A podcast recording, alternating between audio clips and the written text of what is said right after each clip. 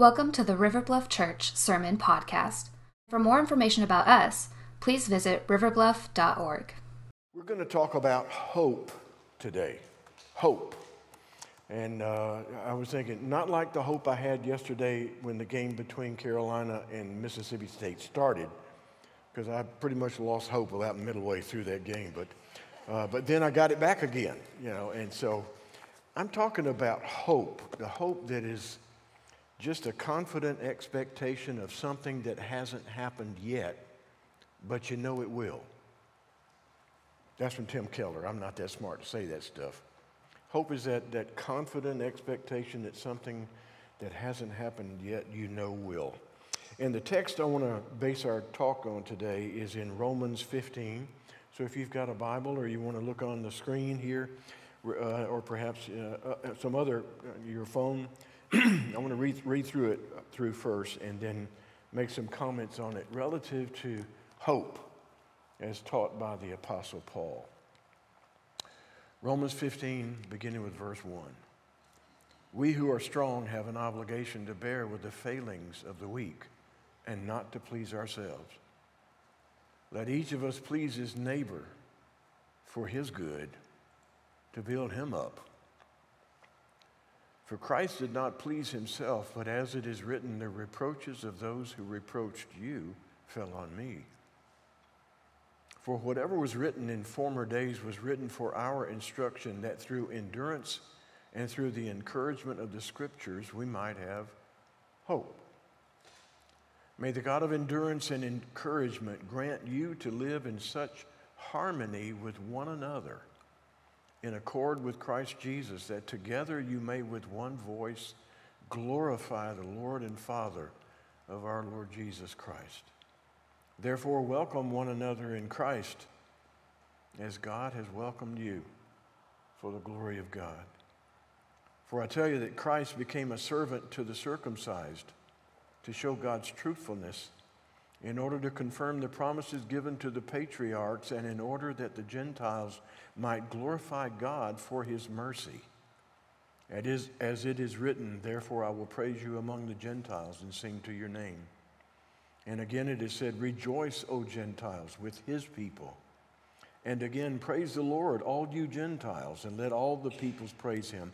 And again, Isaiah says, The root of Jesse will come, even he who arises to rule the Gentiles. In him will the Gentiles hope.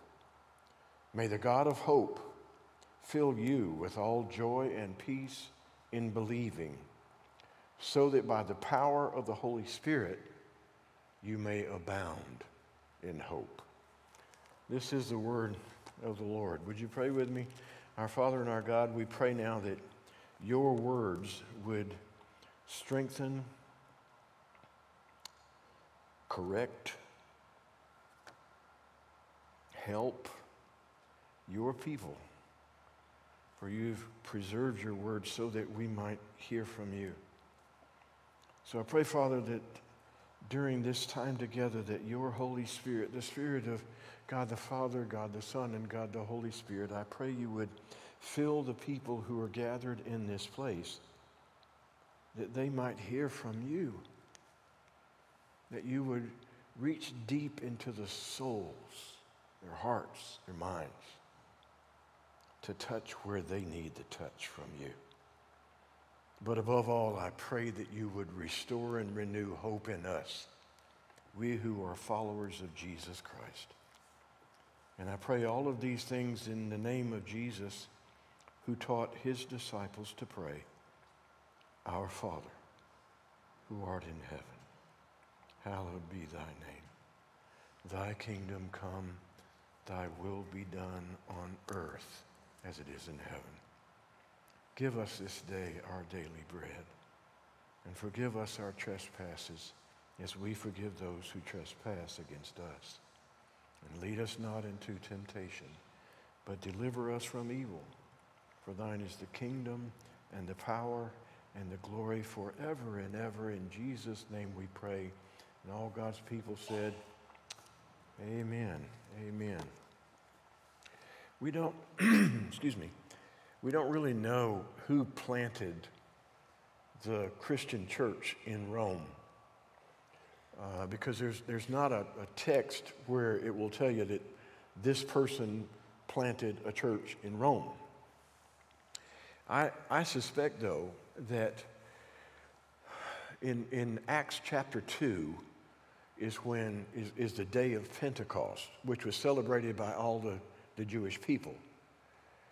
Uh, the crowds in Jerusalem are sometimes, you know, uh, maybe even over 100, 200,000 people. But the people are all gathered in Jerusalem on the day of Pentecost when the Holy Spirit came and filled the church, filled the people who were born again disciples. He, he filled them, and, and it was just a marvelous, wonderful day. And what they tell us in Acts chapter 2 is that there were a lot of people there who lived in other places like Rome, uh, in, in Africa, and, and Europe, and other places, and, but they were all gathered there in Rome, I mean, in Jerusalem for the day of Pentecost. So when, when the Holy Spirit came on them, one of the things the text tells us in Acts 2:10 is that there were people there from Rome. So I think it's a fair suggestion that the people that were there on the day of Pentecost in Jerusalem, having been filled with the Holy Spirit, when they went back home to Rome, they took the gospel with them. And they told the people there all about the good news of, of Jesus Christ. And so that's how that particular church got planted there. And that church was growing. And so Paul is, Paul is writing to them. Matter of fact, we know that Rome was actually the place that Paul was executed for his faith. And so was Peter. Prior to doing that, though, he, he wrote this letter to, to the Romans. I, I personally believe that the, the letter to the Romans and the letter to the Ephesians were not written just for those churches, but for all of the churches, and therefore, down through time, for us as well. I think it's important to know the context of the church in Rome. We tend to think that, uh, that we've always been kind of most favored status, you know, that everybody was so glad that all the Christians were around and that churches were here and all that kind of stuff. And that's just not the case. Jesus said that if you're going to be one of his followers, followers, you will be persecuted you will be opposed. You, the, the world's not going to rise up and love you because, because it is, uh, uh, the gospel is transforming the world that is under the control of the world, the flesh, and the devil. God is transforming that by the gospel. And so it's going to oppose that in every way you can. And in the first century of the Christian church, persecution was rather normal. It's happened all the times. We, we had, uh, uh, Joyce and I had our, uh, dead gum, I forgot already again. Uh, have, we had an anniversary recently. It's over 50. I just don't know how far over 50. Um, but we, we went to Italy. We saved our money and went to Italy. And one of the things that uh, it was so memorable, I, it's still it's an, an emotional memory. We toured the Colosseum. That they, there were the, the places where they kept the gladiators and, and the people they were and the animals and all that kind of stuff and, and, and those they were going to fight they kept all them kind of hidden away somewhere but there was a little doorway where they come out into the middle of this giant area in the Colosseum and right there at that doorway there's a small cross, small white cross. And that cross is put there in honor of the thousands who were martyrs for the Christian faith. See, we, we consider being marginalized by the, by the culture or or having somebody say something unpleasant about us, we just, we know our rights. I was just, uh, I read a story this morning that Auburn University had a kind of sort of revival recently, and uh, 200 people were baptized into the faith. There's an organization that is now threatening Auburn because the head football coach was one of those who participated in the baptisms. And they're threatening Auburn to say, look, that's unconstitutional. You can't sponsor anything like that. And so if you like me though, my first my first reaction is, oh yeah? You know, but it's not the right response. So, I mean, we face some opposition and some marginalization today. You'd almost have to be blind not to see it. I mean, all you got to do is just tell somebody that you believe that sex is reserved for marriage, or that a man is a man and a woman is a woman, that certain things are right and certain things are wrong. All you have to do is just say you're there, and immediately you become one of them. And so we, ha- we have to deal with it, but we haven't had to deal with anything like the first century Christians did. I read, I read a story this morning that in, in the African country of Eritrea, hundreds have been arrested because they're Christians. They're praying, asking us to please please pray for them. There's a whole, whole website, the Voice of the Martyrs. It shows us where persecution is going on all over the world. I mean, that sort of thing. That, my point is not to just say, ain't it awful? That's, that's not what, I'm, what I want you to do. I want you to understand that Christianity has been opposed since it began. It's not a new thing.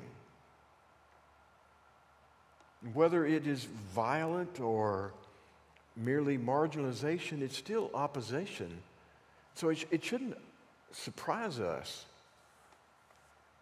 that people might be afraid. Matter of fact, there was a, I think I mentioned this last week, there was a, there was a test the Roman government would give you to make sure you were a good guy or not. And they would say, um, Kaiser, which is Latin for Caesar, Kaiser, and your answer should be kurios, which is Greek for Lord. And what that means is in the Roman culture,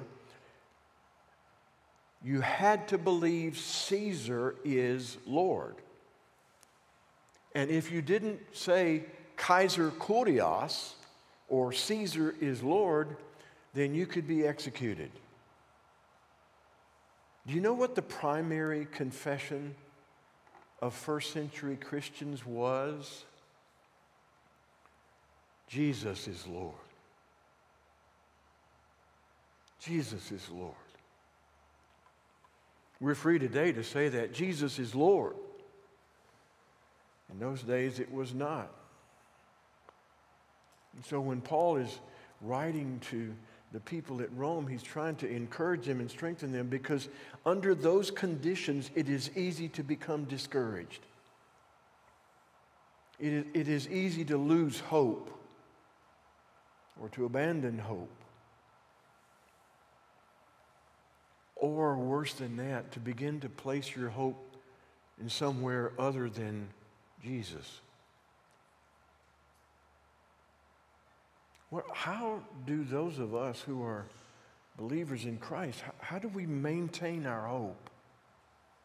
How do we get it in the first place? And then maintain and strengthen that hope. Well, Paul is writing to the church at Rome not just because they're a nice group of people that he's met one time and he just want to say, hey, how y'all doing? He knows what they're going through. He knows what they're facing. And that's why he wrote what he wrote. In the, in the first few verses, he talks about, I love it, he says, Those of us, we who are strong in the faith, have an obligation. We who are strong in the faith. Now, it's very easy for those today to say, Well, I'm not that strong in the faith. You know, I'm, I'm, I'm just a newbie. I just got baptized a couple of weeks ago, or or I've never really been discipled, or I'm not really strong. Listen, wherever you are, there's always people who are going to be stronger than you, and there are always people who are not as strong as you. So, this, so if you are wherever you are, God will place people in your life and say, listen, there's some people you need to strengthen, you need to help, you need to be an encourager to. You know, he says specific, specifically, he uses the word failings, I think, in the first verse says we're responsible or obligated to, to care for or to bear the burdens, literally to carry the burden of those who are weak. And it's translated by some as infirmity or sicknesses or stuff like that, but it's also meant to be those who are weak in the faith. Those of us who are strong in the faith have an obligation to help, to come alongside, to encourage, to strengthen, to build up those who are not yet as strong. And then over in verse 4, he refers to the, to the scripture and talks about the writings that, that God had preserved through the years, the writings of the fathers. And it's interesting because he quotes Moses, David, and Isaiah. And what, he, what he's doing, he's, he's speaking to a, a group of Christians in Rome that are made up of Jewish people and also Gentile people. Now, if, in case you didn't know, the word Gentile means not Jew. You're in, in, in their understanding, you were either Jewish or Gentile. You were either Jewish or not Jewish. And so he's writing to say one of the problems in the early church is that some, some of the Jewish believers didn't want to accept the Gentile believers. And some of the Gentile believers didn't want to accept some of the Jewish believers. And so their faith was kind of convoluted because they each had little rules. You know, we can do this, but we can't do that. We can say this, but we can't say that. What, what do you mean working on Saturday? You know, this is the Sabbath. All of those kind of things were what they were doing. And so Paul reminds them that God has given us scripture to, to preserve for that. And he points out that the scriptures that promised the Messiah were in the Old Testament. The prophets of old prophesied that Jesus would not just be the Savior of the Jews, but of the Gentiles.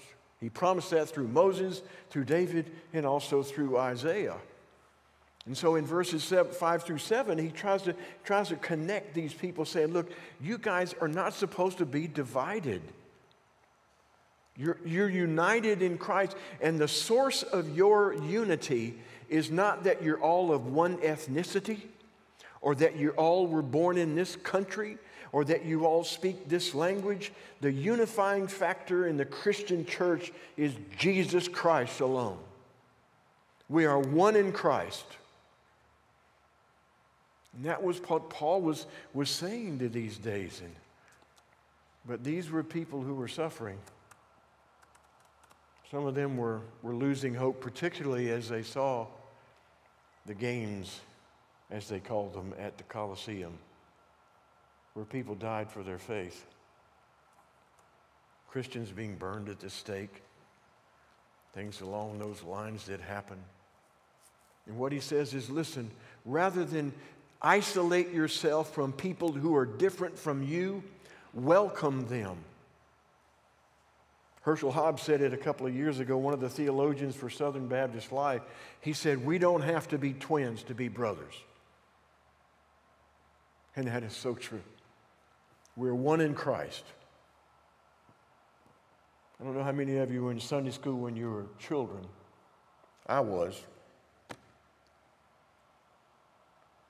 Jesus loves the little children all the children of the world, red and yellow, black and white, they are precious in His sight. Because they are precious to God, they are precious to us. We who are their brothers and sisters in Christ. And finally, during this text here, Paul just says, Look, I, I need to refocus you guys on what truly hope is about. He, sa- he says, You know, that your hope and your, of God and everything, it, your hope comes from God. And I pray that the God of hope and all joy and peace will fill you in believing, so that by the power of the Holy Spirit you may abound in hope. Not just have a little bit of hope, but a lot of hope. Abound in it. Abound in it. I would suggest to you that it's my opinion, Curt's opinion. My name's Curt, by the way. It's my opinion that uh, a lot of people who walked with Jesus years ago maybe have kind of fallen away. Matter of fact, I talked about it last week, you know, about Daniel and those men, how they do those kind of things to get you drawn away. And it's entirely possible that those of us who, who we're, we're fairly consistently present on Sundays, um, but during the week, sometimes we find ourselves just not as filled with hope as we used to be. Just like we think, you know, it's all going downhill. It's all going away. It's all going terrible. It's never going to get any better. Well, I want to I want to share with you that that is from the pits of hell. For our hope is not in anything on this earth. It is in Christ alone.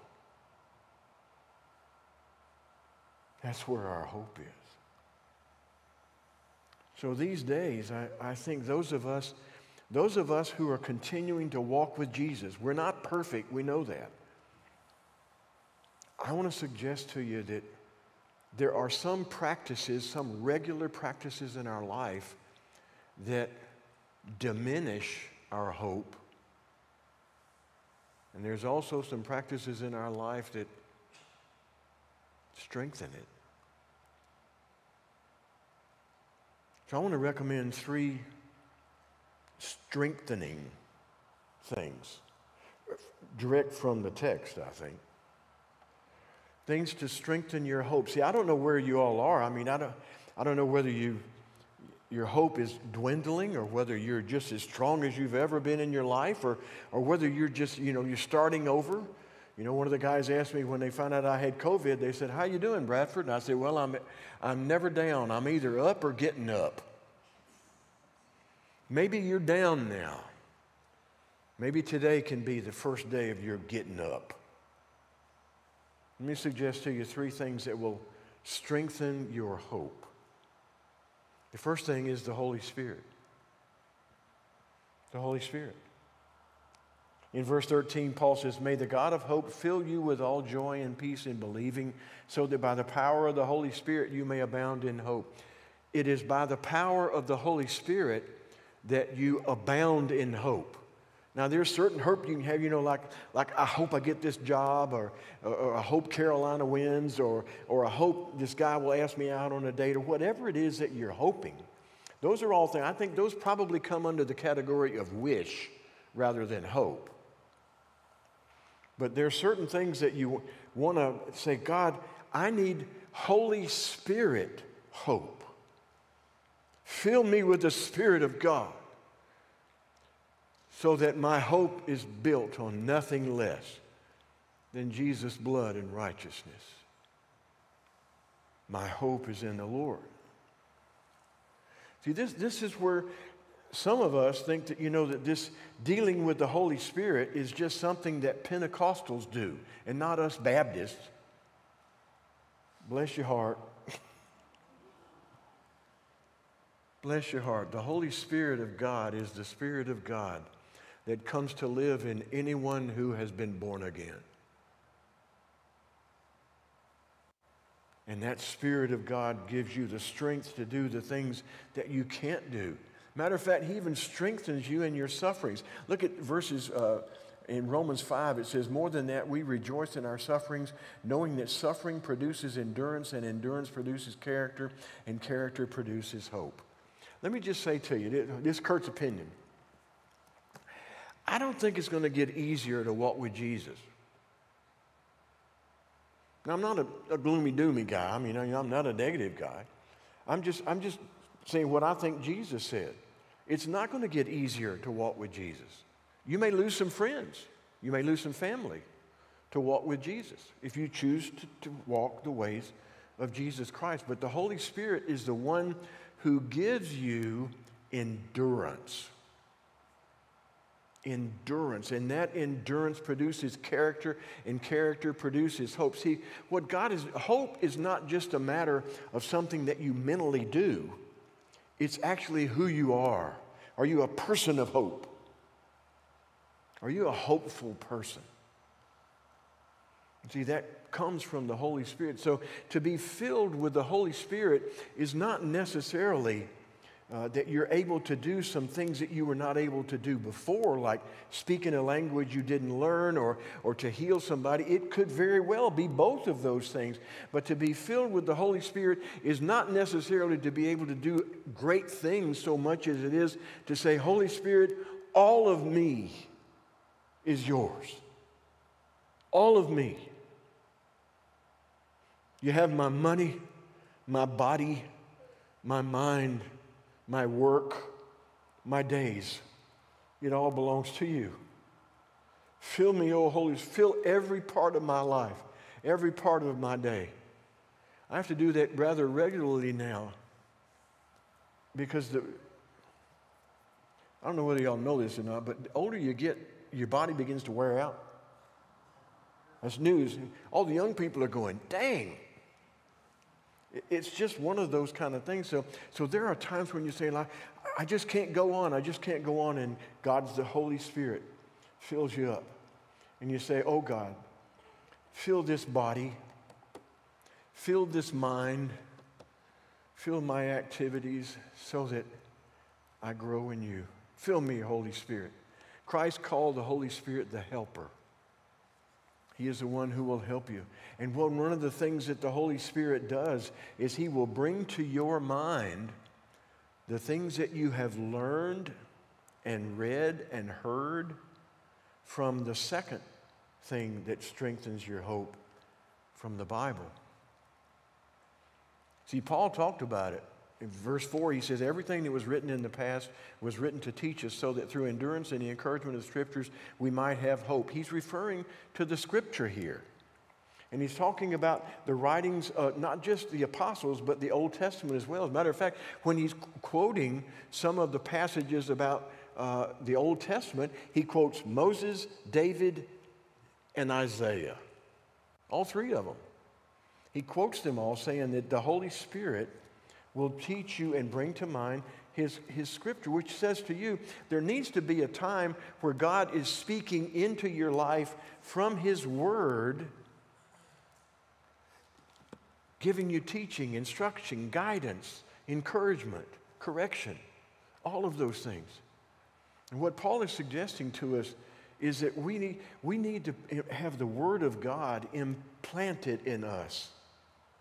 That's why some of, one of the, uh, I remember, Joe, back when we were first talking a lot about disciplines, we talked about scripture memorization. And practically everybody over 50 says, Well, I can't memorize scripture. Well, I agree, you can't. The Holy Spirit can. The Holy Spirit can empower you and enable you to remember scripture. But you've got to put it in there which means more than simply reading a devotional book. Now, I don't want to put down devotional books, they're great. I love them. But listen, this is the Word of God. When you read what a, a, devotional books are primarily, here's what God said to somebody else. You need that time where God speaks to you, where the first words you're hearing are from Him to say, Here's what I want to teach you today. And then you take that and you think about that and, and reflect on that and say, Lord, what are you, what are you teaching me here? I, I want to do this. This is one of the things I've, I've discovered today that uh, made a lot of discoveries in my old age, but one of them is we don't know how to be still and reflect. We've got to be doing something or thinking something or saying something rather than sitting quietly before the Lord. The Lord speaks to you through the scripture. This morning, in one of the Psalms in my reading was Psalm 103 that said, Bless the Lord, O my soul, and forget not all his benefits. And I paused there a moment.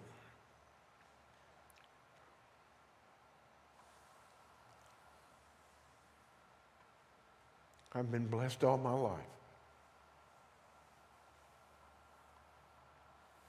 I've had some stuff, sure, but I've been blessed all my life. God has chosen to save me, to keep me on the earth, to fill me and to speak to me through His Word. And this morning I said, Lord, may I never forget all you have done for me all of my life. That's when God, God is speaking to you through. And, and Jesus doesn't speak to me through his Holy Spirit because I went to seminary. God loves you that much too. You will discover that in his word, he'll be speaking to you, touching that place that you need to have touched. But there's got to be a moment where you hear from God and you reflect on that dedicating time to think about it. I used the illustration in first service that I was really late for a meeting a couple of weeks ago.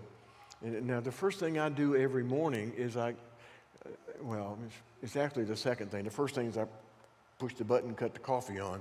But, but, but the first thing I do is I, w- I want God to speak to me from His Word before I speak to Him. So I, I, was, I was doing it, and I was in a hurry a few weeks ago. And somehow I'd gotten up late. I'm sure it's Joyce's fault. But somehow I'd gotten up late. And uh, I got in the car and I was, I was driving to my meeting. My meeting was in Mount Pleasant. And, and uh, so what I did was I didn't have my time alone with the Lord. So I got my phone out and uh, don't do this, by the way. Y'all, any of y'all ever do this? You know, or, or, or like this, you know, you beep, you know, the guy behind you saying, Look, will you go, please? I mean, but anyway, I got my phone out and I said, Well, what was the scripture for this morning? And I remember, and I used this one thumb that doesn't have arthritis to, to locate it. And I got the scripture and I started listening to the scripture. And it was just as if the Lord said, Well, thanks for working me in. You have such a busy life. And, and that, it just, it hit me how I had prioritized. It wasn't that the meeting was sin, there's nothing wrong with the meeting. But God gets first. Hearing from Him. How easy it is to move away from that. And so as I was listening to it, driving down the road, it obviously the speed, the speed limit. I was trying to reflect on the text, but did you know there are bad drivers in Charleston? Yeah, they are.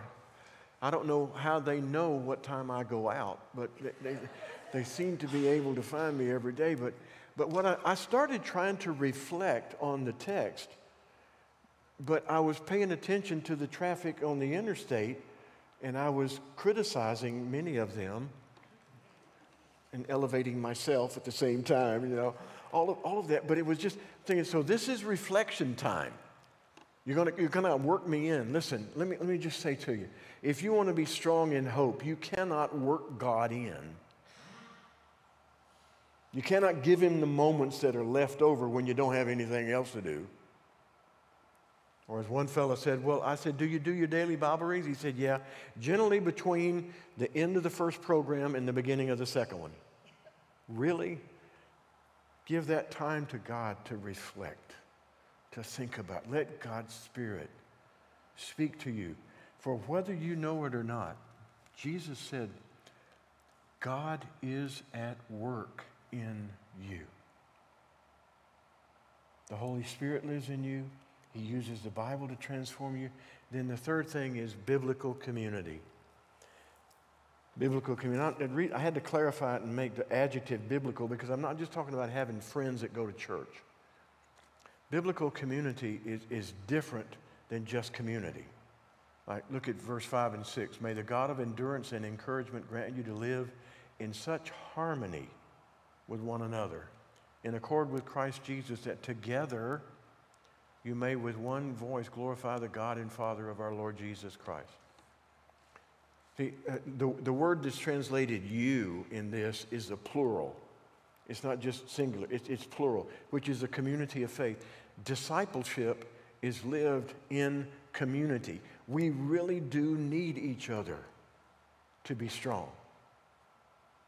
We really do need others who will come alongside of us and help us bear up, help us carry the burden, people that will be our partners in faith.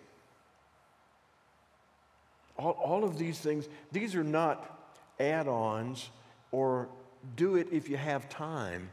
It's like in the, in the life of a fully devoted disciple of Jesus Christ, the Holy Spirit, the Bible, and biblical community are not optionals, they're essentials. That means they're necessary for you to grow strong in the faith. For you to be strong, particularly if my somewhat prophetic word that things are not going to get a, a whole lot better. Let's pray.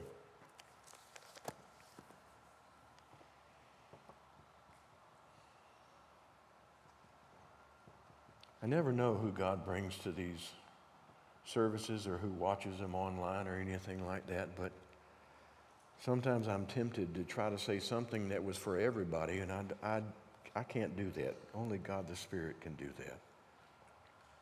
But I want to say to you that if, if, if you're hearing what I'm saying and somehow you, your hope is dwindling, or maybe you have less hope than you used to have, or worse than that, may, perhaps you've been placing your hope in something else in the economy, in politics, in science, in strength of your body or military or something. If somehow you have placed your hope that should only be in Jesus somewhere else, the good news is Christ says, I forgive you. Come home. I want my hope and my faith to be in Christ alone. I want you to be my hope. So, Father, I pray now that you would, through your Spirit, would refocus and strengthen us we who are your disciples, Lord Jesus. Fill us, Holy Spirit, so that we may abound in hope. Fill us, Holy Spirit, so that we may come to the Scripture as if we're talking face to face to you, Lord Jesus. And move us, Holy Spirit, to pursue genuine biblical community so that we will grow in hope and in faith. Father, I pray now that you would show each one of your people here what they need to do based on whatever you've told them today. I don't depend on what I said. Your spirit, I hope, is at work in your people. So please, have your own way. Lord, I pray you would renew our hope in you. I pray that you would revive our peace and our joy and hope in hoping in you. And I pray, Lord Jesus, that not only River Bluff, but for every believer on planet Earth, especially those who are currently being persecuted or suffering for their faith. Restore their hope in you, Lord Jesus, the gospel.